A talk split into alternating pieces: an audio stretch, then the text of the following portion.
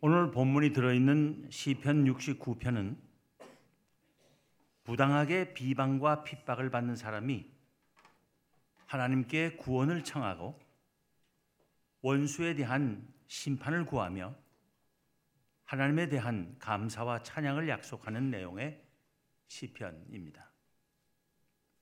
1절 2절에서 시인은 하나님이여 나를 구원하소서 물들이 내 영혼에까지 흘러 들어왔나이다.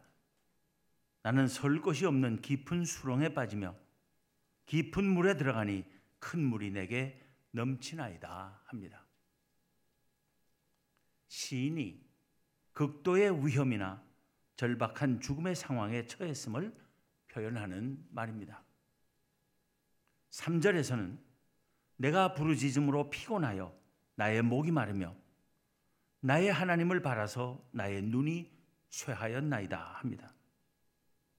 하나님의 구원을 간구하는 시인의 심정이 얼마나 애절한지를 보여줍니다. 4절에서는 까닭 없이 나를 미워하는 자가 나의 머리털보다 많고 부당하게 나의 원수가 되어 나를 끊으려 하는 자가 강하였으니 내가 빼앗지 아니한 것도 물어주게 되었나이다 합니다. 시인이 받는 증오와 공격의 부당함과 억울함을 여실히 보여줍니다. 7절부터 9절에서는 내가 주를 위하여 비방을 받았사오니 수치가 나의 얼굴에 덮였나이다. 내가 나의 형제에게는 객이 되고 나의 어머니의 자녀에게는 낯선 사람이 되었나이다. 주의 집을 위하는 열성이 나를 삼키고 주를 비방하는 비방이 내게 미쳤나이다 합니다. 시인은 자기가 주를 위하고 주의 집을 위하 는 열심이 가득했을 뿐인데 비방과 수치를 당하며 가족들로부터도 등돌림을 당하게 되었다고 말하는 것입니다. 10절에서는 내가 곡하고 금식하였더니 그것이 도리어 나의 욕이 되었으며 내가 굵은 배로 내 옷을 삼았더니 내가 그들의 말거리가 되었나이다. 성문에 앉은 자가 나를 비난하며 독주에 취한 무리가 나를 두고 노래하나이다 합니다. 부당한 비방과 수치를 당하면서도 시인은 스스로 책망과 근신을 해보지만 사람들의 비난과 조롱은 그칠 줄을 모르고 더 심해질 뿐임을 말합니다. 이러한 상황에서 시인은 그저 의지하리는 하나님뿐이기에 그의 구원을 간구하며 그가 응답해 주시기를 기다립니다. 13절부터 20절입니다. 하나님이여 많은 인자와 구원의 진리로 내게 응답하소서. 나를 수렁에서 건지사 빠지지 말게 하시고 나를 미워하는 자에게서와 깊은 물에서 건지소서. 큰 물이 나를 휩쓸거나 깊음이 나를 삼키지 못하게 하시며 웅덩이가 내 위에 덮쳐 그것에 입을 닫지 못하게 하소서. 여호와여 주의 인자심이 선하시오니 내게 응답하시며 주의 많은 긍휼에 따라 내게로 돌이키소서. 주의 얼굴을 주의 종에게서 숨기지 마소서. 내가 환란 중에 있사오니 속히 내게 응답하소서. 내 영혼에게 가까이 하사 구원하시며 내 원수로 말미암아 나를 속량하소서. 주께서 나의 비방과 수치와 능욕을 아시나이다. 나의 대적자들이 다 주님 앞에 있나이다. 비방이 나의 마음을 상하게 하여 근심이 충만하니 불쌍히 여길 자를 바라나 없고 긍휼히 여길 자를 바라나 찾지 못하였나이다. 21절에서는 다시 시인이 원수들 때문에 겪는 고초가 어떤 것인지를 묘사하기를 그들이 쓸개를 나의 음식물로 주며 목마를 때에는 초를 마시게 하였사오니 합니다. 이것은 예수님께서 십자가에 달리셔서 겪으신 고초입니다. 시인이 당한 심리적 고통은 바로 십자가에 달려서 당하는 육신적 고통에 비교할 만한 것이었음을 알 수 있습니다. 22절부터 28절은 시인에게 그러한 고통을 안겨주는 원수들에 대한 격정이 분출하는 것을 보여줍니다. 그들의 밥상이 올무가 되게 하시며 그들의 평안이 덫이 되게 하소서. 그들의 눈이 어두워 보지 못하게 하시며 그들의 허리가 항상 떨리게 하소서. 주의 분노를 그들의 위에 부으시며 주의 맹렬하신 노가 그들에게 미치게 하소서. 그들의 거처가 황폐하게 하시며 그들의 장막에 사는 자가 없게 하소서. 무릇 그들이 주께서 치신 자를 핍박하며 주께서 상하게 하신 자의 슬픔을 말하여 싸우니 그들의 죄악에 죄악을 더하사 주의 공의에 들어오지 못하게 하소서. 그들을 생명책에서 지우사 의인들과 함께 기록되지 말게 하소서. 원수들에 대한 징벌을 구한 시인은 다시 자기를 구원해 주시기를 하나님께 간구하는 기도로 돌아오고 그 기도를 들어주실 하나님에 대한 신뢰를 표하며 그에게 감사와 찬양을 드립니다. 그것이 오늘 본문인 29절부터 32절입니다. 오직 나는 가난하고 슬프오니 하나님이여 주의 구원으로 나를 높이소서. 내가 노래로 하나님의 이름을 찬송하며 감사함으로 하나님을 위대하시다 하리니 이것이 소 곧 뿔과 굽이 있는 황소를 드림보다 여호와를 더욱 기쁘시게 함이 될 것이라. 곤고한 자가 이를 보고 기뻐하나니 하나님을 찾는 너희들아 너희 마음을 소생하게 할지어다. 시편 69편은 저자 다윗이 얼마나 큰 시련과 고통의 소용돌이를 경험한 사람인가를 새삼 느끼게 합니다. 그러면서 또한 다윗이 그런 환란과 절망의 순간에도 하나님을 믿고 의지하며 기도할 줄 알았고 그렇게 함으로써 하나님을 향한 감사와 찬양을 잃지 않았음을 보여주고 있습니다. 그 신앙, 그의 기도가 우리 모두의 것이 되기를 바랍니다. 시편 69편의 제목에는 소산님에 맞춘 노래라는 말이 있습니다. 소산님은 백합화 곡조라는 뜻인데 이 시편을 어떤 음조나 음악적 상황에서 부를 것인지를 지시하는 말입니다. 아가서 2장 2절에서는 백합화가 사랑을 상징하는 꽃으로 나타나고 있습니다. 거기 보면 여, 여자들 중에 내 사랑은 가시나무 가운데 백합화 같도다 합니다. 따라서 소산님에 맞춘 것이란 사랑이나 행복 같은 것에 잘 어울리는 음조로 부를 노래라는 것이거나 혼인 예식 같은 복된 자리에서 부르기에 적합한 노래라는 뜻입니다. 그런데 핍박과 억울함과 괴로움과 치욕과 죽음의 위기 상황을 말하는 시를 사랑에 젖고 행복에 겨운 음조로 노래하라는 것은 무엇을 말합니까?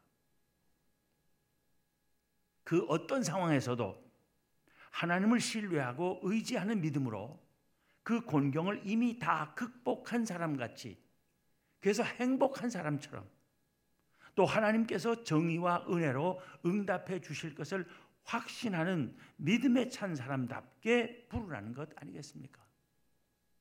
언제 어디서나 그렇게 노래를 부를 수 있는 믿음의 사람들이 다 되어야 하겠습니다. 우리는 특별히 오늘 본문에서 가난하고 슬플 때 하나님의 구원을 간청하는 시인의 믿음에 주목합니다. 그리고 하나님의 구원의 확신에서 나오는 감사가 황소로 제사를 드리는 것보다 하나님을 더욱 기쁘시게 하리라는 그의 믿음에 공감합니다. 또 그 믿음은 곤고한 이들에게 기쁨을 주며 하나님의 백성은 감사할 줄 아는 믿음으로 마음을 소생케 해야 한다는 사실에 아멘 하지 않을 수 없습니다. 오늘은 추수 감사 주일입니다. 우리 모두가 감사할 줄 아는 것이 얼마나 귀하고 복된 것인지를 다시 한번 깨닫는 주일이 되기를 바랍니다. 미국의 어느 시골 학교 선생님이 음악 교육을 위해 피아노 한 대가 필요했습니다. 그래서 당시에 갑부였던 포드 자동차 회장의 그 회사의 포드 회장에게 편지를 보냈습니다. 회장님, 학교에 피아노 한 대가 필요합니다. 도와주시기 바랍니다. 얼마 후 답장이 왔는데 봉투를 열어보니 단돈 100달러가 들어 있었습니다.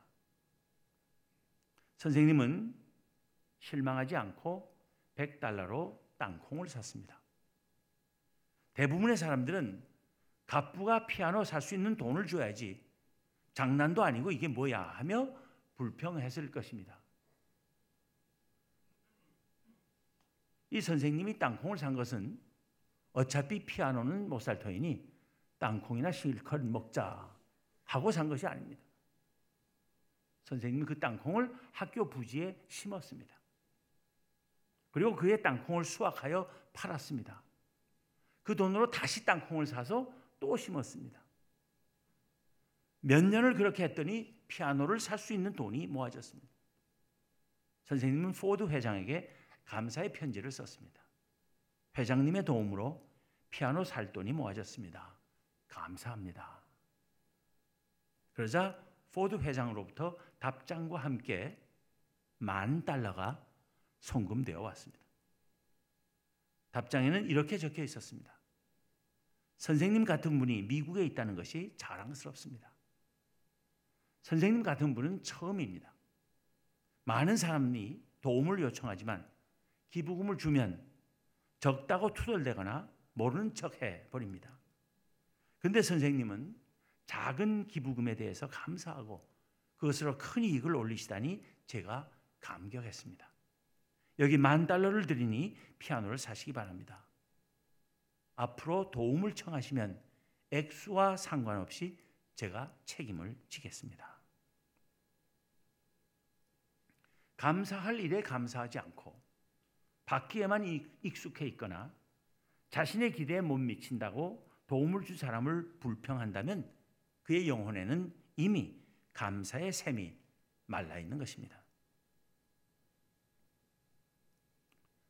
난 그런 갑부를 만날 기회도 없었고 만 달러 아니라 단돈 백 달러도 누구에게서 도움을 받아보는 일이 없으며 감사할 일이라고는 정말 없다고 생각하는 사람이 있다면 다음의 이야기를 한번 들어보시기 바랍니다. 안구 하나 구입하려면 1억 원이랍니다. 그러니까 눈 두 개를 갈아 끼우려면 2억 원이 듭니다. 신장 바꾸는 데는 3천만 원. 심장 바꾸는 데는 50억 원. 간 이식하는데 7천만 원. 팔다리가 없어 의수 의족을 착용하려면 더 많은 돈이 듭니다. 지금 두 눈을 뜨고 두 다리로 건강하게 걸어 다니는 사람들은 몸에 최소한 51억 원이 넘는 재산을 지니고 다니는 것입니다. 심장 50억 원, 신장 3천만 원, 간 7천만 원, 그것만 해도 51억 원이에요. 갑작스러운 사고로 앰뷸런스에 실려갈 때 산소 호흡기를 끼면 1시간에 36만 원을 내야 한답니다. 눈, 코, 입 다 가지고 두 다리로 걸어 다니면서 공기를 공짜로 마시고 있다면 하루에 860만 원을 버는 셈이랍니다. 우리 엄청 부자예요. 창조주 하나님께서 최소한 51억 원짜리 몸을 우리에게 주시고 하루에 860만 원씩의 은혜를 베푸시는데 감사할 일이 없다고 말할 수 있겠습니까?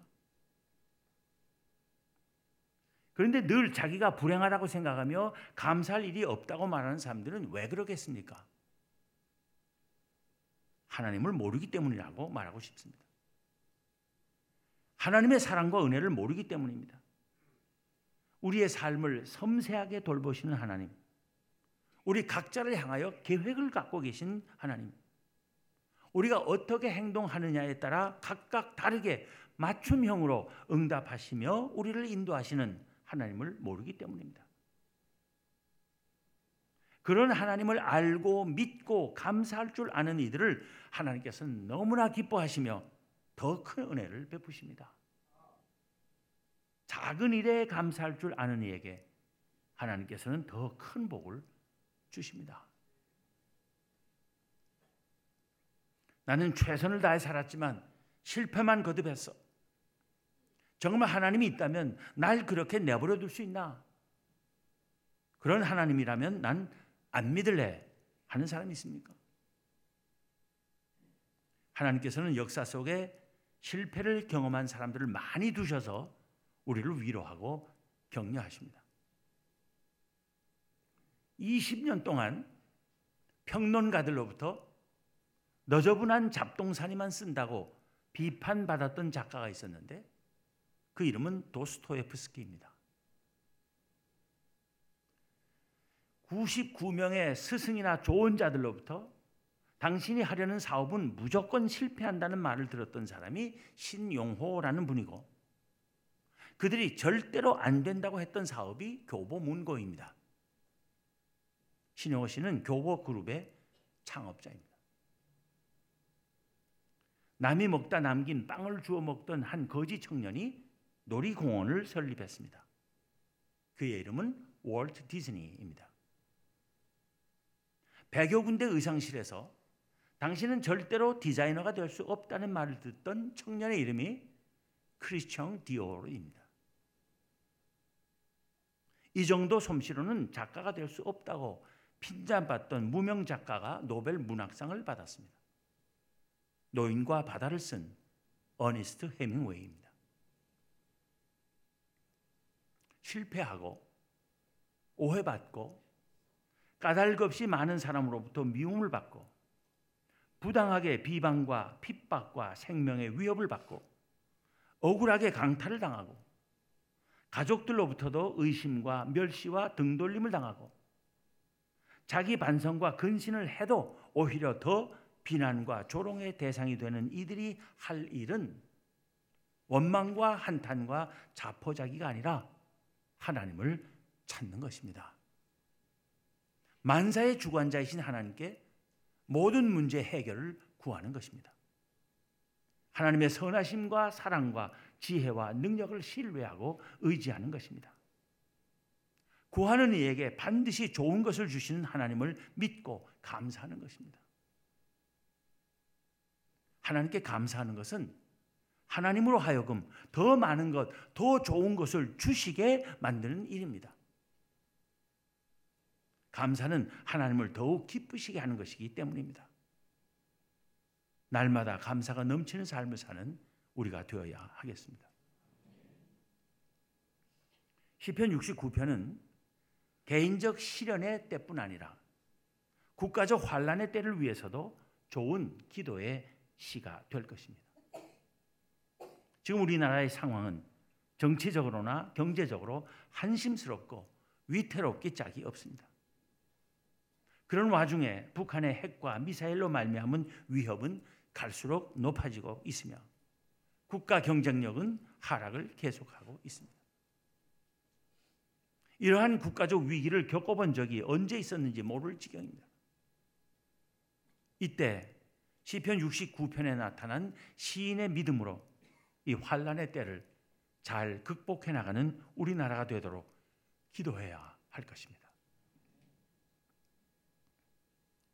이 위기의 때를 감사의 기회로 역전시키는 지혜로운 우리 국민들이 되게 해 주시기를 우리 모두 하나님께 간구해야 할 것입니다. 지금은 온 국민이 대통령의 어처구니 없는 처신과 그 주변 간신배들의 국정농단으로 말미암아 분노하고 있습니다. 국민이 정당한 분노를 분출하는 것은 좋은 일입니다. 그러나 그 처분은 하나님께 맡기는 믿음이 우리에게는 필요합니다. 즉 범죄 사실이 있는 자에게는 직위 고하를 막론하고 응분의 책임을 지게 하되 법과 절차를 따라 해야 한다는 것입니다. 우리 국민은 오늘의 사태 때문에 너무 자학하지도 말고 이성을 잃지도 말아야 하겠습니다. 오늘의 대한민국을 있게 하신 하나님께 감사하고 불의한 권력 앞에 죽어 지내지 않는 국민 되게 하신 것도 감사하며 이번 기회를 통해 우리를 더 정의롭고 성숙한 나라와 국민이 되게 하실 하나님께 감사하는 우리가 되어야 할 것입니다. 우리가 하나님 잘 섬기기만 하면 우리 국민과 우리나라는 위대한 국민, 위대한 나라가 될 수 있습니다. 우리 국민이 다시 한번 희망과 용기와 자신감을 되찾는 이번 감사절이 되기를 간절히 기원합니다. 기도하겠습니다.